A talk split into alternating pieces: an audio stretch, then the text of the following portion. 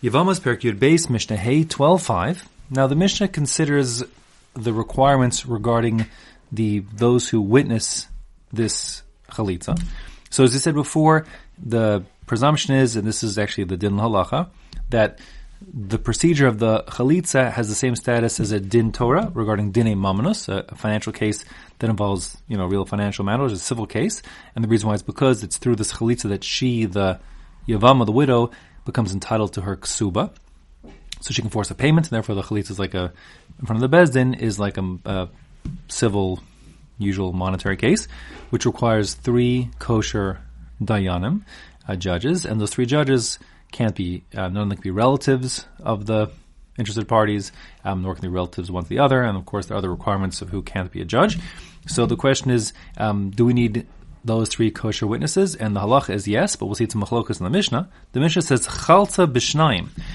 If you do a chalitza in front of 2, let's say, judges, we'll see that's not sufficient. Obishlosha, or even if you have 3 judges, but v'nimca echad mehen karov, or pasul, but it turns out that one of the 3 is a relative, or is otherwise invalidated, whatever it is, he's a Russia or something, he can't be acted as a dayan. So then chalitza psula. So then her chalitza is invalidated. Like we said previously, same conditions apply. She can't do it again through Yibum with him if she changes her mind, and she'll have to do chalitza again with him to be free to marry somebody else. The Rabbi Shimon, Rabbi Yochanan HaSandlar, Machshirin, they reject this. They say that Rabbi Shimon and Rabbi Yochanan HaSandlar hold that it, at least bidieved, after the fact, is acceptable without a Beis Din of 3 dayanim.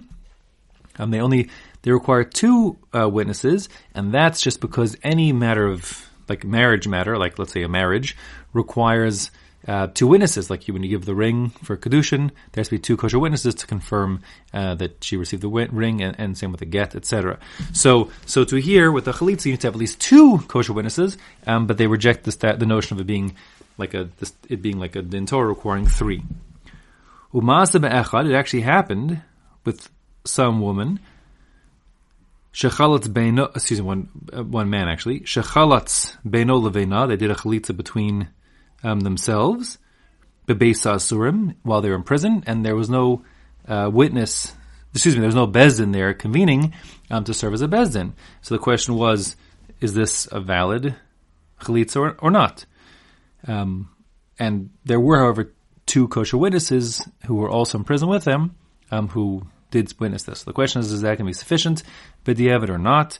Uva ma'as lefnei Rabbi Akiva was brought the case to him, and he permitted her to marry somebody else, meaning he validated the chalitza, even though there was not a Beis Din, but just 2 kosher witnesses. So he holds like Rabbi Shimon and Rabbi Yochanan HaSandlar. There are different versions of exactly the story. Maybe he was present himself, etc. Whatever the case is, that's Rabbi Akiva's shita, like those others, latter shitas, but the halacha is like the Tanakama, that the chalitza does have a status of like a din Torah and requires 3, a Beis Din of 3, like any other Dinei Mamonos.